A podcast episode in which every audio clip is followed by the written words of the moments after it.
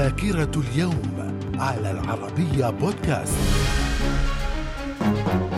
أهلا بكم إلى ذاكرة اليوم السادس والعشرين من نوفمبر. ففي العام 1830 القوات الفرنسية تفشل في اقتحام مدينة البليد الجزائرية بسبب مقاومة السكان. في العام 1941 القوات اليابانية بقيادة الأميرال شوشي ناجومو تتوجه مع الأسطول الياباني تجاه بيرل هاربر. في العام 1960 الجمعية العامة للأمم المتحدة تمنح موريتانيا الاستقلال بالرغم من مطالبات المغرب بضمها. من الذاكرة. ومن ذاكرة السادس والعشرين من نوفمبر في العام 1962 أحمد بن بلة يشكل أول حكومة في الجزائر بعد الاستقلال في العام 1988 الولايات المتحدة ترفض منح ياسر عرفات تأشيرة دخول لإلقاء خطاب في مقر الأمم المتحدة. وفي العام 2003